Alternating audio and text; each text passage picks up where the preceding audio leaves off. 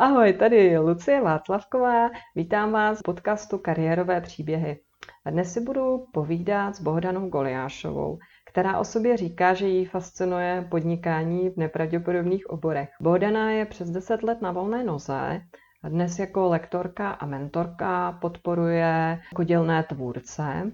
Vytvořila pro ně výukovou platformu tvůrci v praxi a e, dříve také své zkušenosti sdíle například v projektu Artbeast. A Bohdano, díky moc, že jsi přišla do mého podcastu. Chceš se mnou a s dalšími lidmi sdílet svůj příběh a zkušenosti.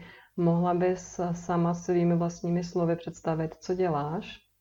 Ahoj, díky za pozvání. Tak, já lektoruju lidi, kteří chtějí podnikat v rukodělné tvorbě. Pomáhám jim rozjet podnikání. Většinou to jsou lidi, kteří buď začínají, ještě nevědí, co chtějí dělat pořádně, anebo už jako něco tvoří, ale mají problémy to prodat. Tak já jim pomáhám s tím biznesem, jako s tím, jak ty rukodělné výrobky prodat. A jsem taková propagátorka řemesel a rukodělné výroby všeho možného u nás protože právě tu rukodělnou výrobu považuji za jeden z takových nepravděpodobných oborů živení se, ale sama jsem si vyzkoušela, že to jde a strašně mě to baví.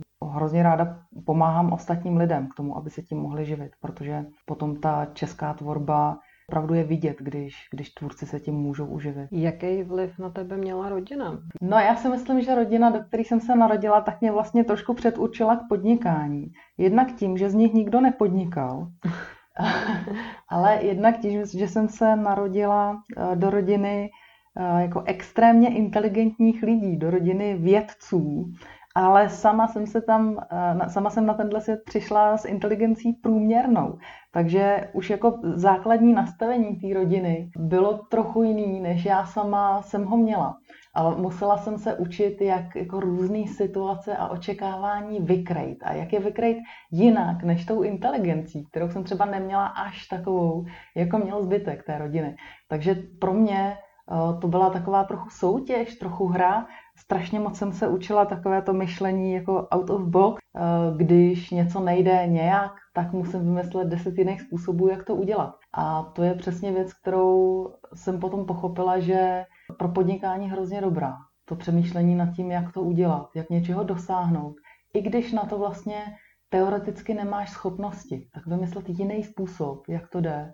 Jak to vypadalo potom dál?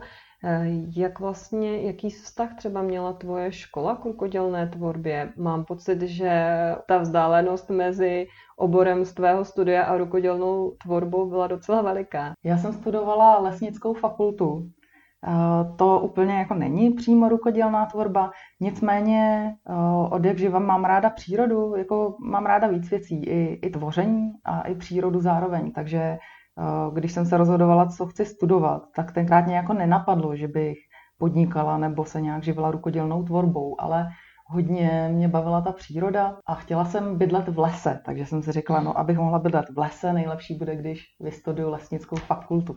Tak jsem se tam přihlásila, nějak jsem se tam dostala. A pak jsem zjistila, že to jako úplně není jednoduchý vystudovat vysokou školu, dělat všechny ty zkoušky z matiky. Tam bylo strašně moc různých technických oborů a některý z nich jako vyloženě byly úplně nad moje schopnosti. Takže jsem se jako zase setkala s tím, že uh, jsem byla v prostředí, který mělo větší nároky, než já jsem byla schopná nějak naplnit. Zase uh, jsem tam jako uplatňovala ty svoje strategie, jak to udělat abych tu školu udělala, abych tím nějak jako byla schopná projít. I když jsem prostě jako nebyla taková ta bedna, která si sedne na přednášku a stoprocentně všemu rozumí a potom se to jako hrozně rychle naučí. Takže mě to vedlo k tomu hledat si ty strategie. Tenkrát eh, jsem byla vlastně první člověk, který přišel na to, že existuje PowerPoint. Tenkrát to ještě jako úplně nebylo. A vlastně stala jsem se prvním člověkem, který prezentoval svoji diplomovou práci v PowerPointu. A měl to strašný úspěch. Dostala jsem jedničku, prostě oni v podstatě moc jako ani nevnímali, jako, co říkám. Ale to, že vždycky jako přiletí od někde nějaký obrázek, dala jsem tam spoustu efektů, tak to je prostě tak fascinovalo ty učitele. To taky jako většinou ti učitelé jsou takový trochu konzervy, takže pro ně to bylo něco úplně novýho. A díky tomu jsem jako poměrně hladce tu diplomku obhájila. A to si myslím, že třeba pro mě byla jako obrovská lekce marketingu a vyjednávání tohle. A vlastně celá ta vysoká škola, to, jak jako jsem jí musela nějak projít a všechno to zvládnout, byla pro mě lekce marketingu a vyjednávání. A to se ti hodilo později? A to se mi jako sakra hodilo později. Co jsi dělala po škole? No po škole uh, já jsem trochu jako uh, nechtěla jít rovnou do nějakého zaměstnání. Necítila jsem se na to jako být úplně připravená. Měla jsem pocit, že tam jako zaměstnání nebudu prostě mít moc jako úspěchů. Chtěla jsem cestovat, takže jsem se vydala na cesty. Ještě když jsem končila školu, tak jsem uh, tak začínal program Erasmus, takže jsem vyjela do Španělska a vždycky jsem v nějaký zemi jako žila třeba tři čtvrtě roku a takhle jsem vystřídala několik zemí, několik let jsem takhle cestovala. A to pro mě bylo hodně obohacující, jednak v tom, že jsem se naučila různé jazyky a jednak v tom, že, eh, že jsem si strašně posunula hranice v tom uh, nebát se dělat chyby. Protože když člověk přijede do nějaký nový země, teď ten jazyk většinou umíte jenom jako nějak strašně špatně, tak jste tam za úplnýho blbečka prostě na začátku, jako neumíte se pořádně domluvit, nevíte, kdo je tam populární zpěvák, prostě nechápete, o čem se ty lidi baví a teprve postupně si jako získáváte tu pozici toho, jako kdo se těm ostatním lidem tak nějak jako umí vyrovnat. Jo? A v tom momentě, když už jsem jako byla v pohodě, a už jsem prostě byla schopná se bavit o všem a všemu jsem tak jako rozuměla. Tak já jsem tu zemi vždycky změnila. Zase jsem šla jako od nuly. A tohle jsem udělala několikrát. A uh, jako ve výsledku, co si myslím, že mi to hodně dalo, tak to prostě nebát se začít někde od nuly. Nebát se jako uh, bejt někde za někoho, kdo něco nezná. Mm-hmm. A to mhm. si myslím, že je věc, která jako spoustu lidí strašně omezuje. A tohle to jsem se jakoby naučila takhle jako vystupovat z té komfortní zóny. A vlastně nebrat se tak vážně. A to mi umožnilo udělat spoustu věcí potom. Jaký práce jsi si zkoušela během toho cestování? Předpokládám, že ten Erasmus byl začátek, ale potom si si už musela ty cesty financovat sama? No já už jsem se musela financovat na tom Erasmu, protože to mm. stipendium bylo strašně bídný. A uh, já jsem fakt jako dělala psí kusy, jo, protože uh, já jsem začínala Erasmem v Madridu ve Španělsku a my jsme tam nesměli pracovat tehdy, to bylo těch prvních sedm let v Evropské unii, kdy jsme tam prostě neměli dovoleno, mít nějaký pracovní povolení. Takže všechno, co jsem dělala, jsem dělala tak nějak jako na černo. Začala jsem tam vyrábět šperky a prodávat je různě po ulicích. A pak bylo období, kdy jsem jako fakt měla hlad, prostě to stipendium mi jako nestačilo. A tak jsem přemýšlela, jako jak přijít k nějakým penězům. A Zrovna v to období bylo jejich takový ten čas karnevalu, to byl nějaký březen, duben. A tam, kde jsem bydlela na periferii Madridu, tak tam obchodní centrum eh, vyhlásilo soutěž v kostýmech, jako takový nějaký ten jejich karneval. Jo? A já jsem říkala, no tak to je prostě velká výzva pro českého rukodělného tvůrce. A sebrala jsem tam prostě všechno, co jsem našla, vytvořila jsem si takový kostým, že jsem tam prostě vyhrála nějakou cenu. A ty ceny byly veliký, jo? že já jsem prostě dva dny šila kostým, ale já jsem pak vyhrála jako voucher do toho obchodního centra, za který jsem tam tři měsíce jedla. Mm-hmm. Jo, tři měsíce mě to pak živilo, že jsem tam mohla chodit na nákupy. Pak jsem si říkala, chci tady zůstat přes léto, ale chci jet k někam k moři. Přemýšlela jsem, co tam budu dělat. Tak jsem si říkala, no tak budu na pláži. No tak co kdybych třeba masírovala na pláži? Tak jsem ještě během roku jsem si tam udělala takový jako maserský kurz pro studenty. Pak jsem v létě odjela na pláž, tam jsem masírovala další rok jsem si říkala, jako jo, zase bych mohla jet vydělat nějaký peníze na pláž a říkala jsem si, no tak tady jako Španěla je dobrý, ale když bych jela na ostrov, tam budou cizinci, tam by se daly zdvojnásobit ceny, tak jsem odjela na Majorku další rok a zase jsem tam masírovala na pláži. Když jsem pak ještě jezdila různě po světě, tak jsem vystřídala těch prací úplně strašně moc, úplně vlastně co bylo. Od trhání všeho možného ovoce a starání se o nějaký vinice, jezdila jsem s nakladačem na ropným vrtu, pracovala jsem v laboratořích, eh, dělala jsem fakt všechno možný. Eh, pak jsem byla asi tři čtvrtě roku v Ekvádoru, tam jsem si říkala, že už jako bych se teda mohla vrátit do toho svého oboru, tak, tak jsem hledala práci v Ekvádoru. Jo. Ekvádor prostě 40% nezaměstnanost. Jo. jsem, jsem tam přijela jen tak, bez ničeho. Říkala jsem si, najdu si práci v oboru ještě. No ale tak jako, sice to trvalo měsíc, ale podařilo se mi to. Našla jsem si tam práci, eh, že jsem dělala nějak, nějaký výzkumný projekt na plantáži borovice a bylo to taky úžasné, protože jsem tam pracovala s těma místníma poloindiánama, místníma lidma. byla to obrovská zkušenost pro mě. Takže dělala jsem prostě ve světě úplně všechno možné. Mm-hmm. Měla jsi někdy vlastně předtím, než se začala podnikat, takový to klasický zaměstnání, jak my se ho tady představujeme, od 9 do 5? Měla. A měla jsem jich vlastně několik. Na začátku jsem se snažila pracovat v oboru, tak eh, jsem jako zkoušela různé místa, jako že na úřadě, na odboru životního prostředí a podobně. Moje nejdelší zaměstnání bylo v Irsku, kde jsem pracovala v laboratoři. Jsem začínala jako technik, končila jsem jako manažer laboratoře. To jako byla vlastně jako třeba dobrá práce, jo, ale vydržela jsem tam taky jako nejvíc, co jsem kdy vydržela v zaměstnání, tak byla tahle práce a tam jsem vydržela 9 měsíců. Jinak to byly většinou tak 2-3 měsíce. A co se mi vždycky stalo, že jsem do té práce přišla a měla jsem takový jako velký nadšení. Jo? Jakmile jsem poznala trochu víc ten obor a tu práci, tak jsem hned dostala vlastně spoustu nápadů, co by se dalo dělat, protože jsem tvůrce, jako jsem kreativní člověk. A já potřebuju, jako když ten nápad mám, tak ho potřebuju jako hned zrealizovat a vidět jako ten efekt toho nápadu. A ono to v těch zaměstnáních většinou nešlo.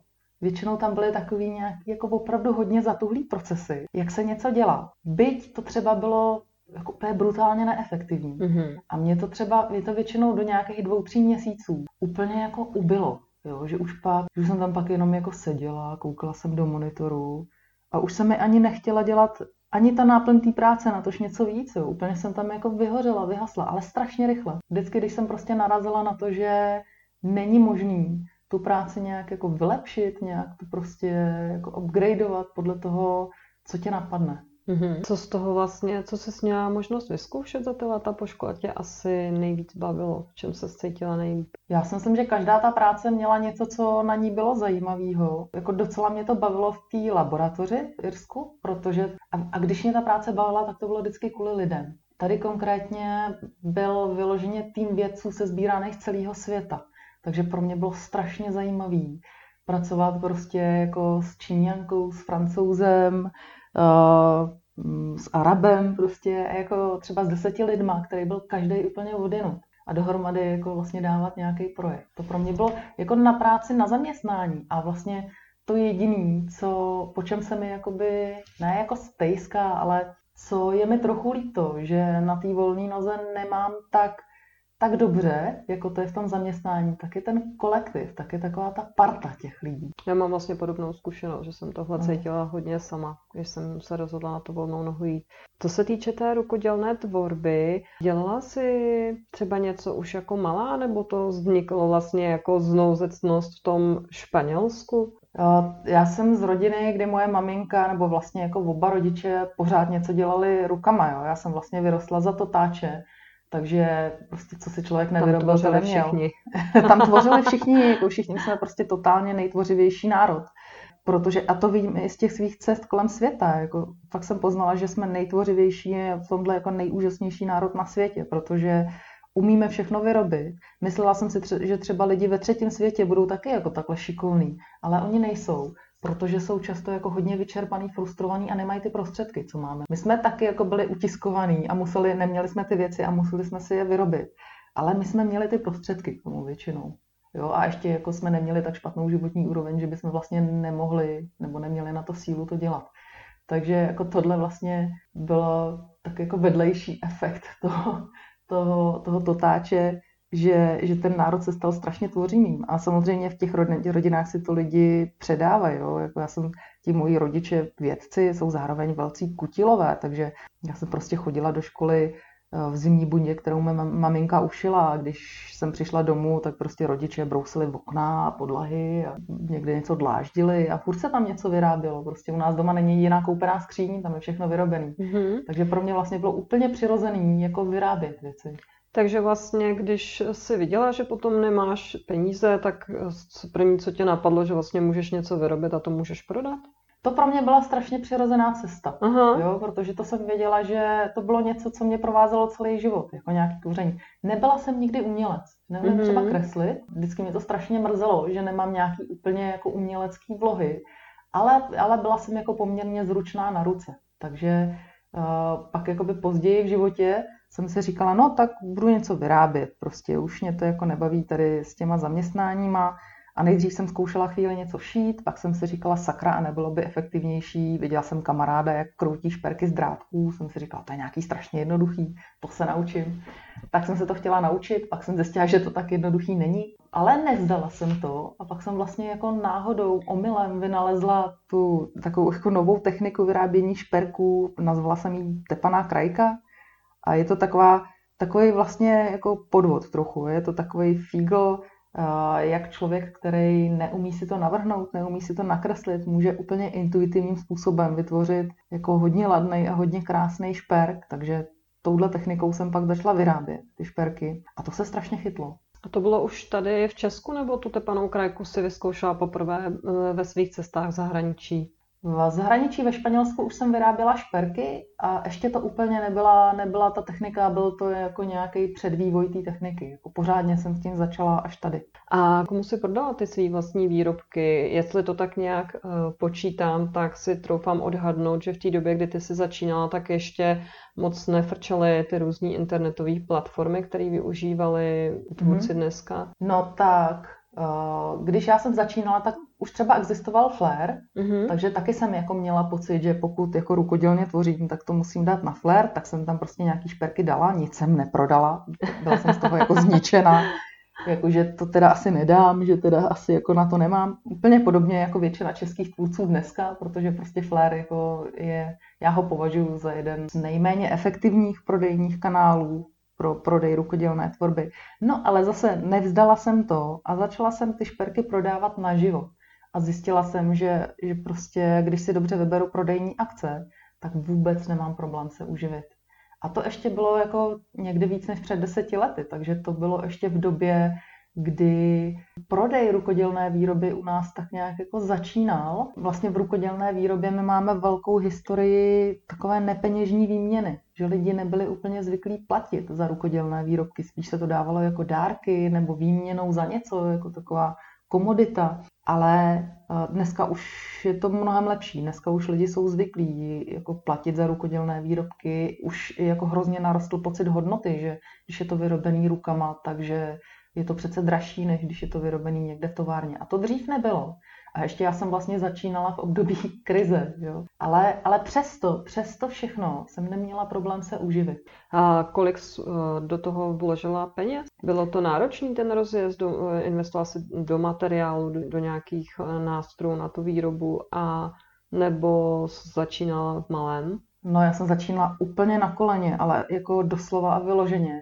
Moje první investice byla asi uh, pět stovek do kleští a dvě stovky do drátů, takže já nevím, asi 700 korun a s tím jsem prostě začínala. Já jsem vlastně nikdy jako moc velký investice nemusela dělat, protože ta technika, kterou jsem se vynalezla, tak ona fakt se dá dělat úplně na koleně. Tam fakt stačí jako uh, nějaká jedna malá kovadlinka, dvoje kleště, jedno kladivo, dráty a nějaký kamínky a to je všechno. Prostě já jsem mm-hmm. na to mhm. nikdy nepotřebovala nějaký drahý nástroje. Jo, to šlo, to šlo fakt udělat úplně z minimální investicí. Takže ti stačilo to, co jsi vydělala, ti stačilo na to, aby ti to zafinancovalo růst toho tvýho podnikání? Jo, já hned úplně od začátku, když jsem prostě začala prodávat ty šperky, tak normálně jsem, jako měla jsem najednou jako vlastně by mnohem víc peněz, než který bych měla, když by byla v tom zaměstnání. Mm-hmm. Vím, že jsem prostě zaplatila, jako nejen všechen materiál, zaplatila jsem si celý svůj život a byla jsem si schopná i nějaký peníze šetřit. Jo? Mm-hmm. A to jsem třeba jako v jednu dobu platila dva podnájmy, jeden v Praze, jeden v Brně. A jako přesto to šlo. Eh, to, co pro mě bylo těžké, tak bylo vyrovnat se s tím, že eh, jako ten život toho živnostníka, ten, ten rok, že má vlastně obrovské výkyvy v příjmech. Na to člověk jako ze zaměstnání není zvyklý. Každý je zvyklý, že má tu svoji dvacítku nebo prostě třicítku měsíčně, ale jako když se stanete živnostníkem, tak najednou zjistíte, že jako v létě máte velký žně, ještě jako v září, pak říjen je úplně hluchý, pak se začne trochu prodávat v listopadu, v prosinci toho prodáte strašný mraky a pak až do května vůbec nic. Jo? A tohle, tohle jako umět vykrejt, umět si to všechno zorganizovat a umět to ustát jako sama v sobě. Ty měsíce, třeba čtyři měsíce, když nic neprodáte, že to je přirozený, jo? tak to mě třeba trvalo asi čtyři roky, než jsem se s tím rytmem naučila pracovat a než jsem se i naučila nějaký strategie, který má ten příjem trošku jako zestabilně. Mm-hmm. Byly to právě ty finanční výkyvy, které tě nejvíc potrápily, anebo jsi se sekala jako některý lidi třeba i na té administrativě daní? Tak administrativu a daně jsem od začátku se snažila delegovat na někoho, protože jsem zjistila, že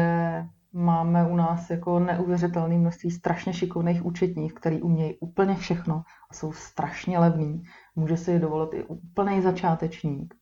A já jsem prostě tvůrce, takže eh, po mně nikdo nemůže chtít, abych někde vyplňovala nějaký daňový přiznání. Já bych u toho asi jako zemřela. Jo? Takže prostě pro mě jednoznačně ta volba od začátku byla najít si šikovnou účetní, říct, hele, prostě já jsem tvůrce, řekni mi, co mám dělat, co mám vyplňovat za papíry, já ti to na konci roku donesu.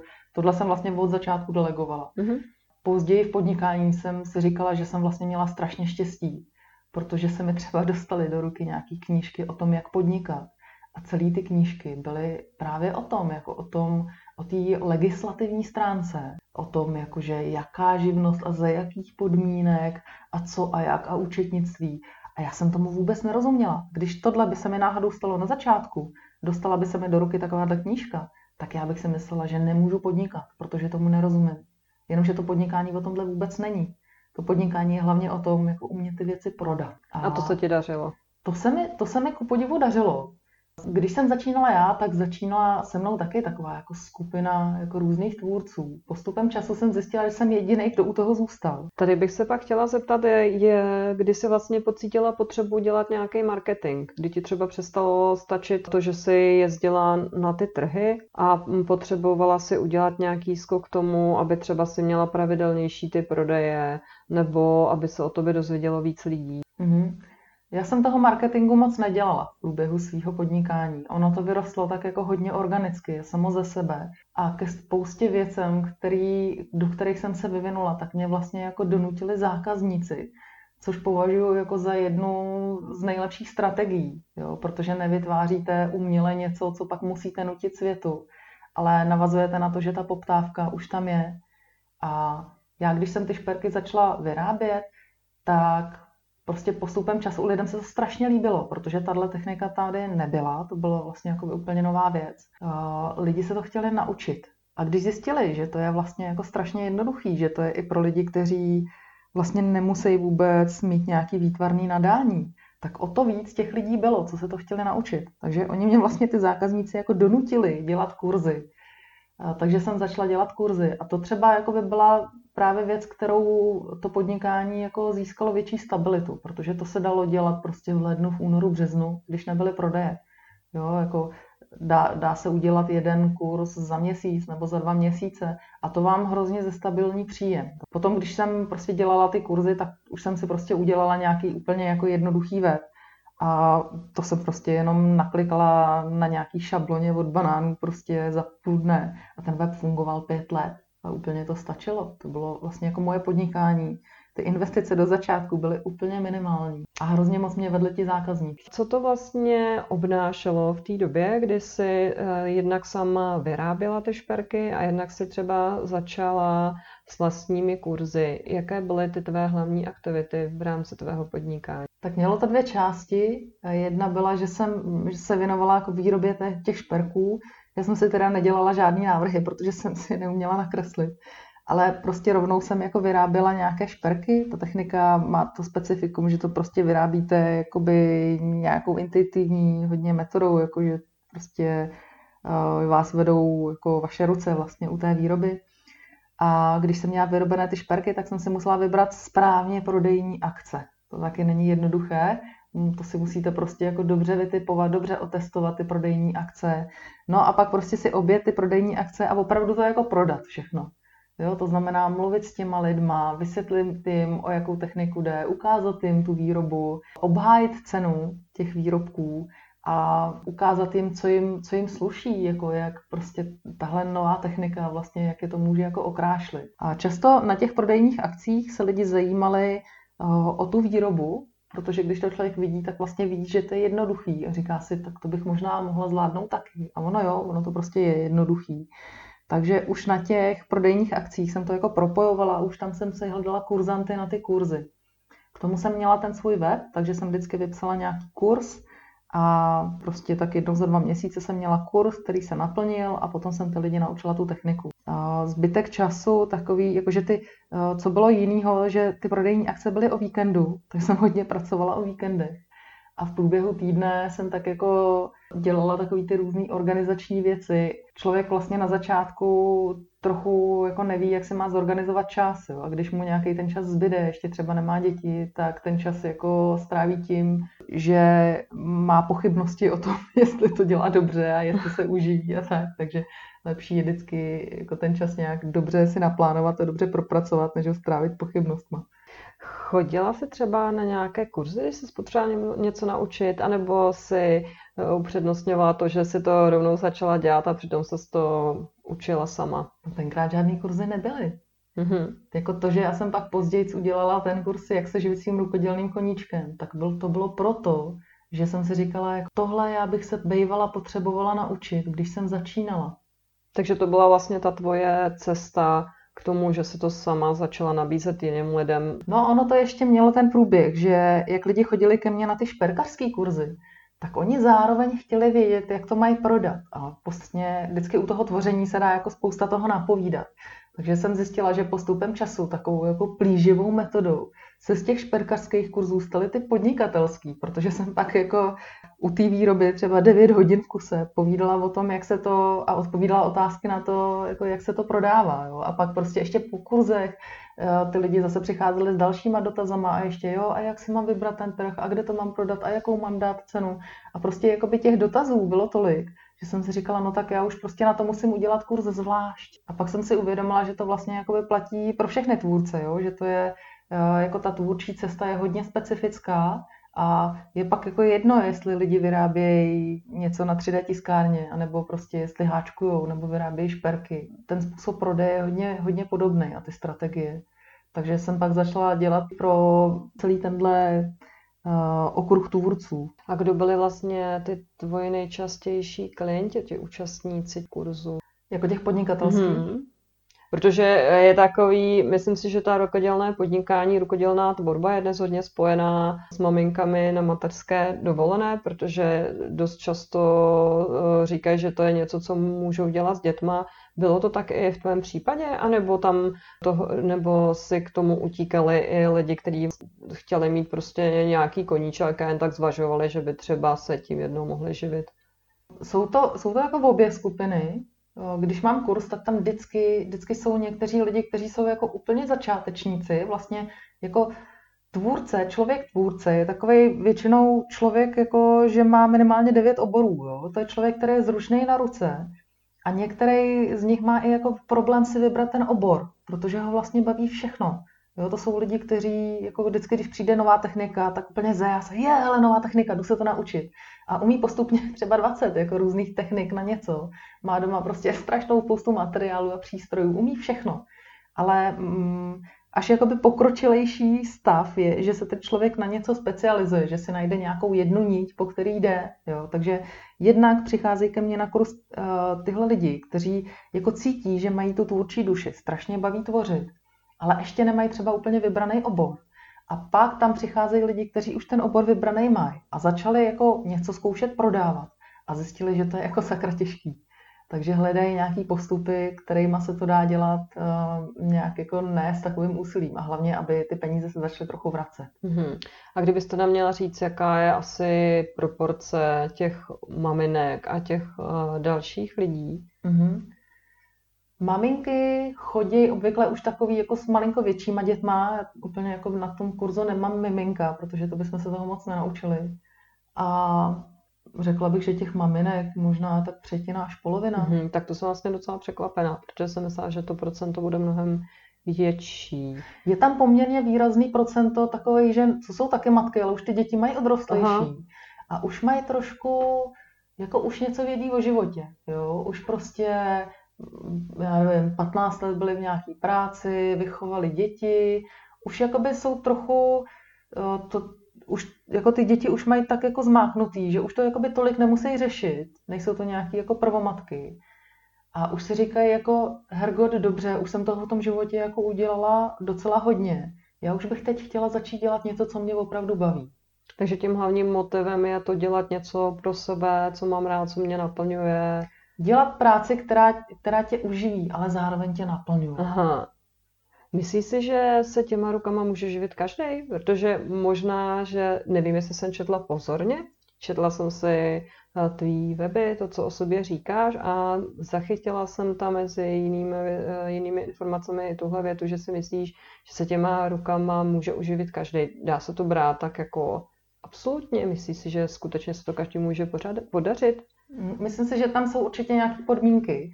Myslím si, že se těma rukama může živit každý, kdo o to opravdu stojí. A myslím, že takhle nějak jsem to tam psala. Mm-hmm, tak to se omlouvám, trochu jsem to vytrhla z kontextu. jo, jo. Tam je strašně důležitá ta motivace.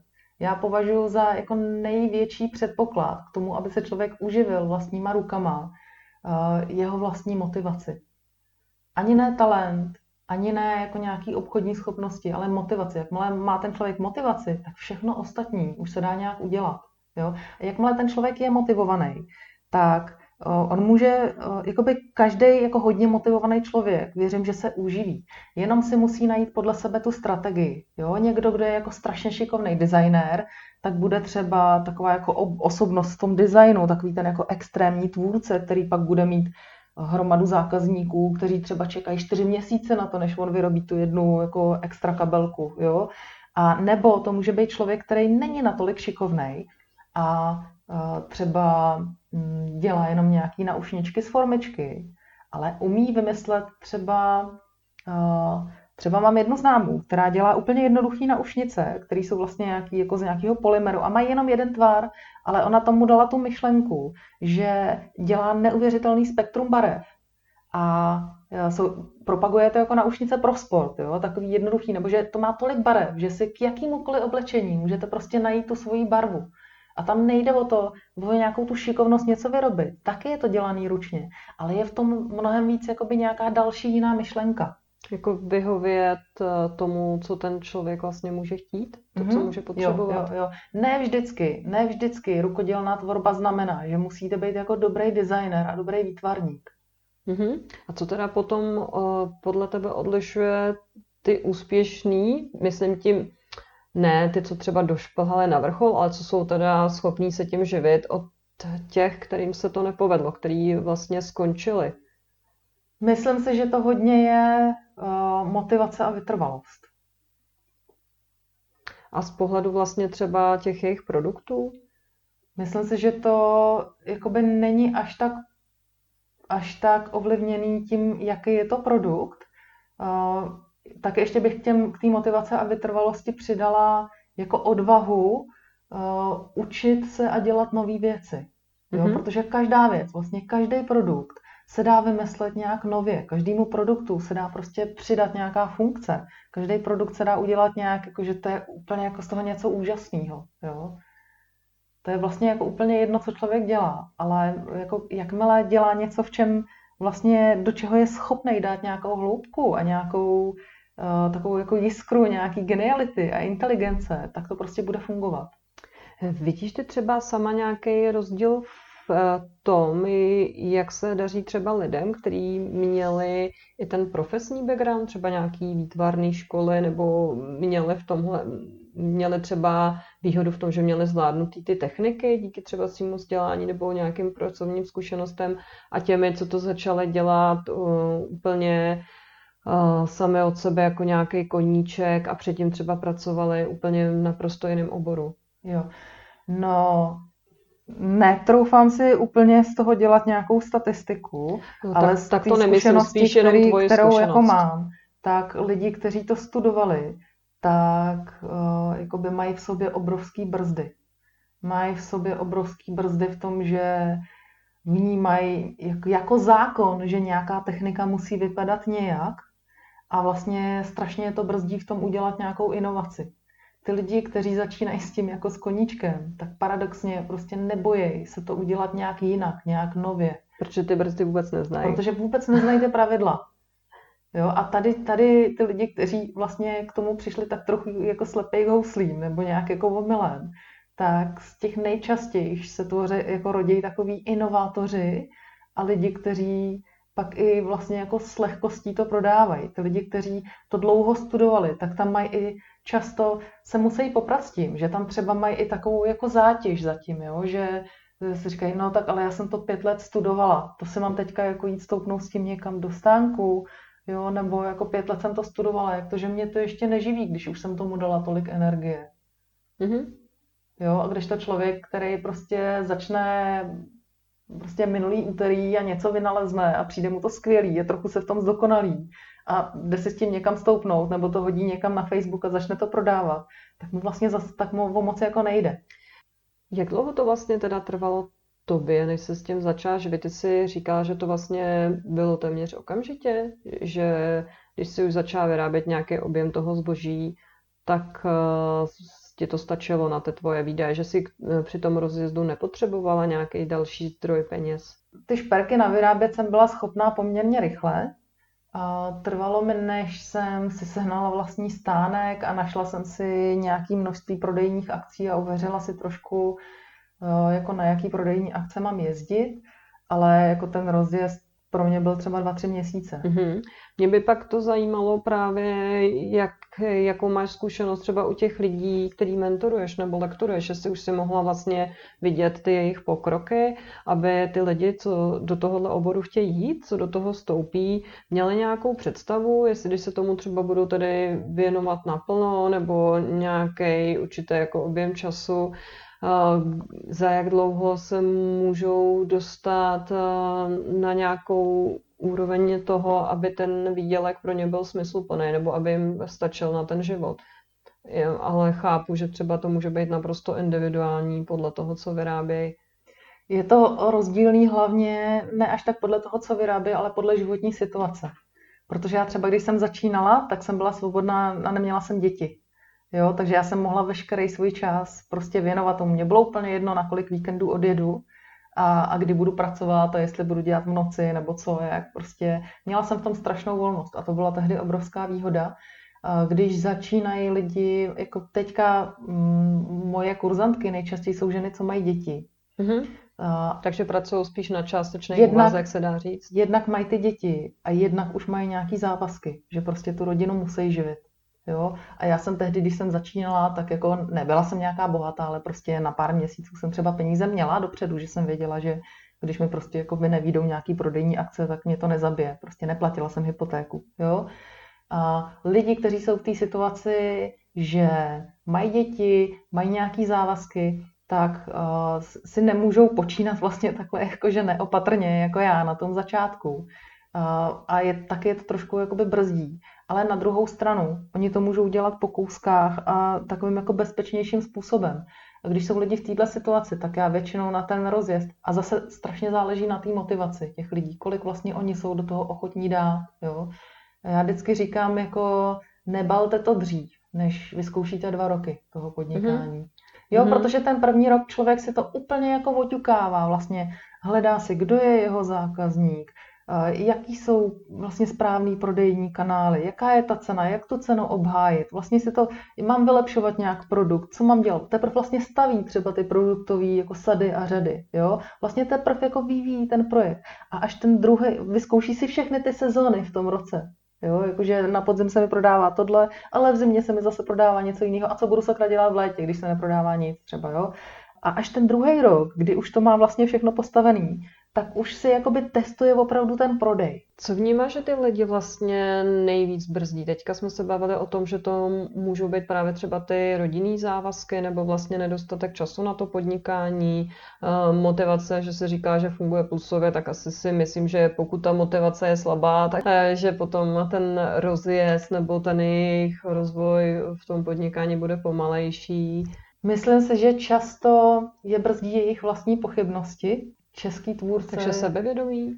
Určitě. Český tvůrce často je introvert, často je to detailista, často je to člověk, který potřebuje jako mít ty věci perfektní, aby s nima někam mohl výjít. Zároveň je to srdcová tvorba, takže to jako vyložit někam tu srdcovou tvorbu na stůl a nechat ulici to hodnotit, jakože naživo, anebo na internetu, na Facebooku, jo, jako znáte ty komentáře prostě tak to není úplně jednoduchý. To prostě každý nedokáže jako tohle udělat jako s tou svou srdcovkou, jo? protože to se vás jako hrozně dotýká osobně. A, a druhá věc, kterou vidím jako velkou brzdu, tak je strašně jako brutální nedostatek vzdělání jako podnikatelského. Že my jsme vlastně od malička celým naším školským systémem učený jako nic neskoušet. Radši nic neskoušet. na tu drahou zaměstnance. No a hlavně jako bát se něco vyzkoušet, protože uh-huh. když jen tak něco střelím a vyzkouším to, tak dostanu sardel prostě, jo, jako mám pětku. Takže jsme se jako naučili uh, jenom jakoby chodit nějakýma úplně vyšlapanýma cestama a říkat nějaký ověřený odpovědi. A v tom podnikání často ty uvěřené odpovědi nejsou. V tom podnikání často se musí hodně testovat, jo, hodně zkoušet nové věci. Já když mám nějakou úplně novou věc, úplně nový produkt nebo úplně novou službu, tak já vlastně vůbec nevím, eh, co to udělá s lidma, jako kdo to bude chtít, kolik peněz za to bude ochotný zaplatit, jak to mám jako prezentovat, jestli mě s tím nepošlou do háje, jestli mi řeknou, mám to celý předělat, jo. To je, to je prostě obrovský pole, kdy to člověk musí testovat. A my na tohle naším vzděláváním nejsme připraveni. A co třeba cenotvorba? Je to taky něco, co vidí, že, že je kámenem úrazu, že se s tím hodně lidí pere. Protože já sama třeba ze své činnosti vidím, že říct si o peníze je pro lidi, hlavně pro ženy, enormně těžký a že to taky často právě souvisí třeba s tím nižším sebevědomím. A nebo i s tím, že vlastně si to třeba právě tedy ani neumějí spočítat, pokud jde o produkty nebo i třeba vlastní služby. Já když učím cenotvorbu, tak já cenotvorbu považuji za takovou dvousložkovou věc. Jo. Jedna, umět jakoby si obhájit tu správnou cenu, je taková práce, já ji říkám osobnostní, a ta druhá je podnikatelská. Tý podnikatelský, vy si jako spočtete tu správnou cenu, na to si můžete vzít nějakou tabulku a spočítat si prostě podle nákladů a vaší nějaký hodinovky nebo něčeho, spočítat, vypočítat správnou cenu. Ale to často těm lidem ani nepomůže, i když tu správnou cenu už mají spočítanou, tak jim to nepomůže jí obhájit v praxi. Právě proto, že ta cena výrobku strašně souvisí jako s vlastní sebehodnotou. Každý, kdo si prostě nahází svoje náklady do tabulky, zjistí, že musí minimálně dvakrát zdražit. A tohle umět ustát v sobě, jako jak řeknu těm lidem, že to najednou dvakrát dražší, jak to mám udělat, aby mě neposlali do háje? Tam je obrovský strach z odmítnutí. Tam je obrovský blok z toho, jako najednou se prezentovat jako někdo, kdo to vyrábí draze. Tursy jsou taky často takový jako dobráci, jo? jakože nechtějí to prodávat draze, aby si to lidi mohli dovolit. Jo? Jenomže když si to pak spočtou, tak, tak prostě ta cena, za kterou by jako rádi prodávali, by je neuživila. Turci často mají problém s tím obhajováním té ceny.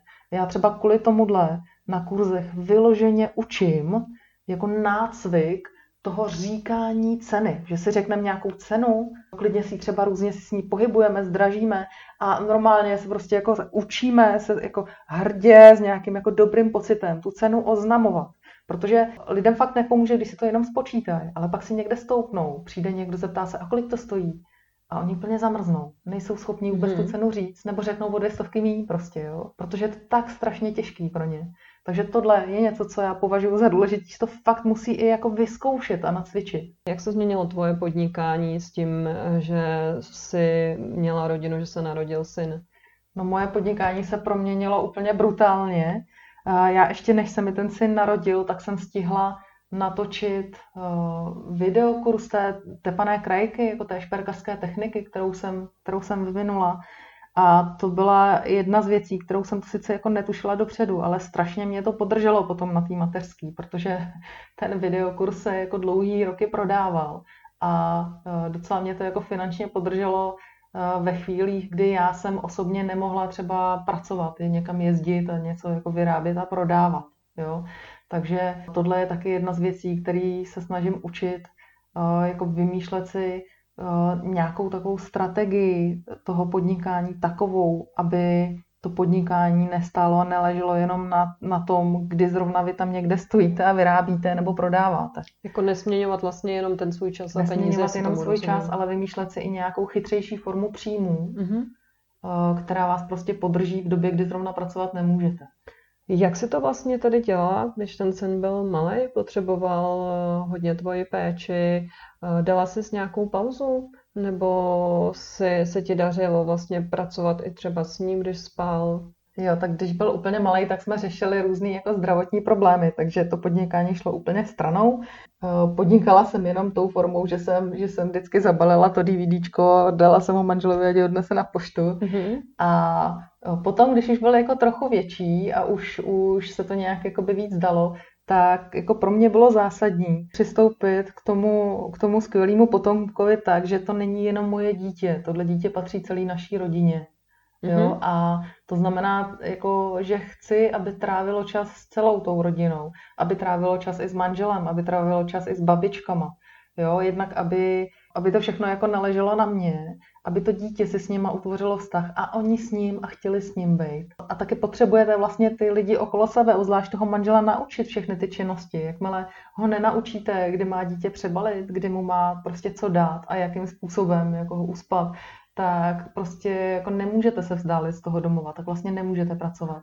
Takže pro mě bylo zásadní ty lidi zapojit a nebylo to úplně jednoduché, protože třeba ty babičky obě máme 300 kilometrů daleko, takže jsme prostě začali různě cestovat a pro mě bylo tomhle hodně zásadní naučit se udržovat dobrý vztahy celý té širší rodině. Jo, jakmile přijde dítě, tak, tak mi přijde, že už jako je to vlastně takový velký harmonizátor, protože potřebujete, aby celá ta rodina se spojila a celý ten systém fungoval, abyste v tom nezůstali jako jeden jedinec, který musí udělat všechno. Jo? Takže eh, pro mě třeba jako můj jeden z největších podporovatelů je moje úplně úžasná tchýně, což bych třeba na začátku neřekla, protože my máme totálně odlišné názory jako na život, na různé životní strategie, jsme strašně rozdílní lidi ale přesto jsme se jako dokázali shodnout a spojit v nějakých důležitých tématech a spolupracovat. Jo? A, a myslím si, že máme jako velmi dobrý vztah vlastně mm-hmm. přes to všechno. A myslím si, že právě to udržování těch rodinných vztahů je strašně důležitý. Jakmile žena, která má děti, tak má jako babičky, které jsou ochotní pomáhat, tak prostě žije v úplně jiném světě, světě než žena, která ty babičky nemá. Jak vlastně vypadá tvůj režim dnes? Já mám takový specifikum, že mám strašně málo času na práci. Já mám syna ve školce jenom na dopoledne, má nějaké jako specifické potřeby, takže se o něj hodně starám, hodně mu věnuju času. A pro mě to znamená, že teda pracuji jenom dopoledne a to ještě ne všechny. Obvykle mám tak zhruba třeba 8 hodin týdně na práci, což na začátku jsem si myslela, že s takovouhle časovou dotací nebudu moc vůbec jako pracovat a podnikat, ale v průběhu času jsem si vlastně vyvinula takové super schopnosti, jak to všechno dělat. Jo? Hlavně dělám to, že, že si velmi dobře určím cíle svého podnikání. Mám určený cíle, jak dlouhodobý, tak krátkodobý. Rozsekám si to pak na takový 14-denní sprinty, kde vím, co prostě po těch 14 dnech chci mít hotovýho. Eh, mám svoji vlastní mentoringovou skupinu, se kterou si vždycky jako ty cíle dáme, řekneme si jako veřejně a tak se trošku jako pošťuchujeme, kde už co má hotovýho, víme o sobě, takže mám takovýho i jako přátelského hlídače, kdo mě v tom jako drží, udržuje mě jakoby v, tý, v, tý, v tom pracovním nadšení.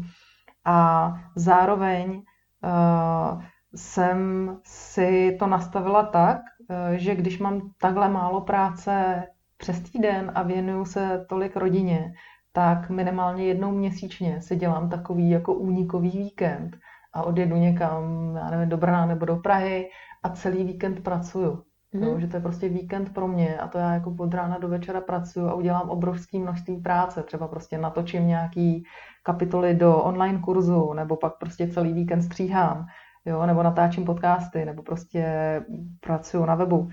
A takovouhle formou jsem schopná to docela dobře dělat.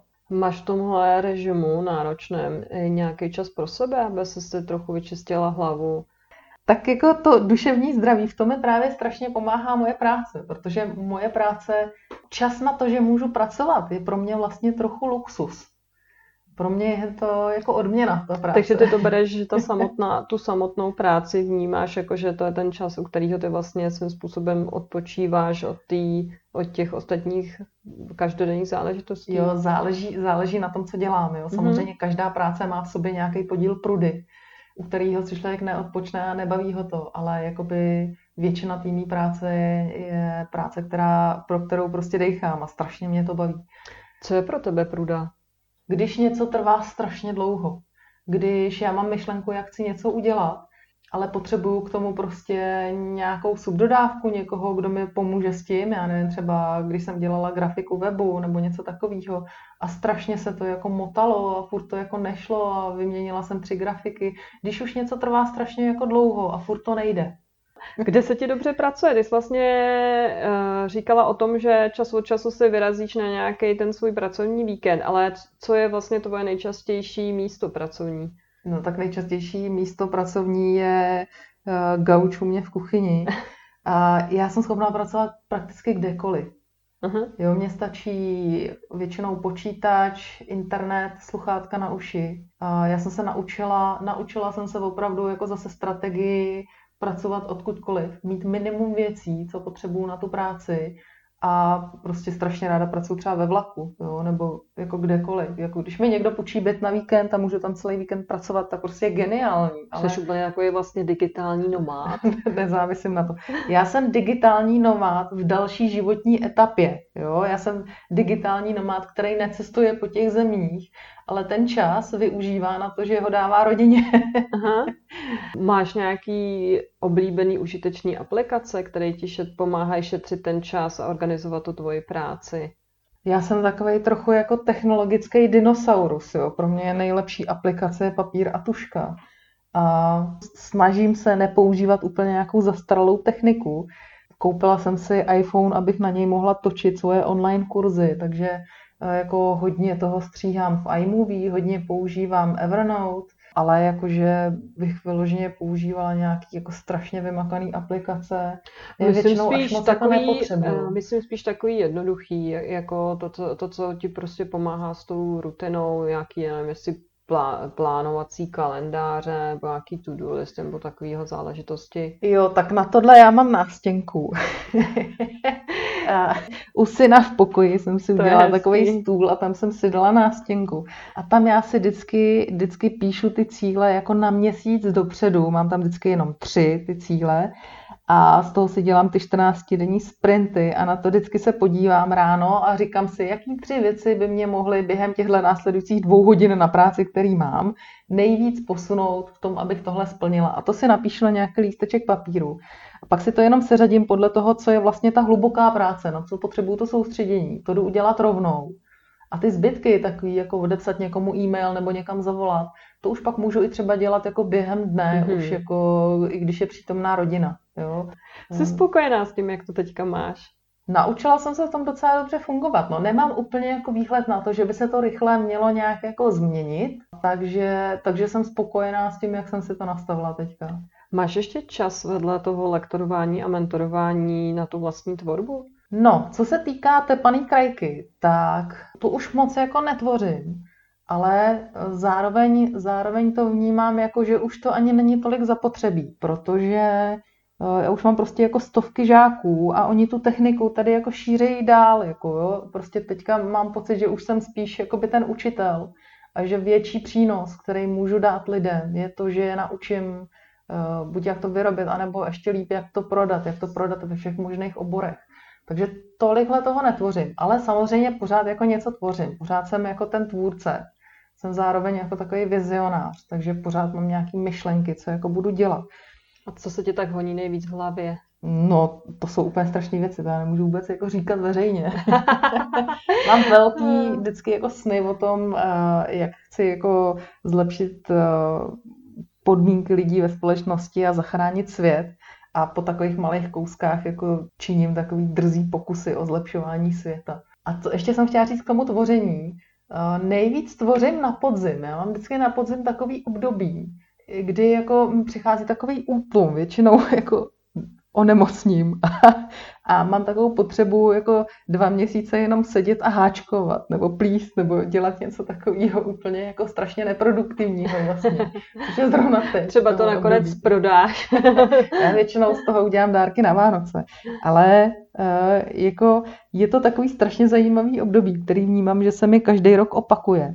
A vždycky ho využívám k tomu, že to je takový nějaký moje jako vnitřní usebrání a po něm z toho vždycky vylejzám taková jako očištěna. To, že pracuji s tvůrcema, tak, eh, tak je pro mě úplně úžasný, protože potkávám lidi, kteří mají úžasné nápady a dělají spoustu nových technik a to mě, to mě strašně baví. Prostě mě tyhle lidi strašně baví, strašně mě zajímají často, že si s nima něco jako vyzkouším, že já od nich se toho jako spoustu mm-hmm. naučím. Jo? Takže tohle, tohle mě na tom strašně tak to je skvělý.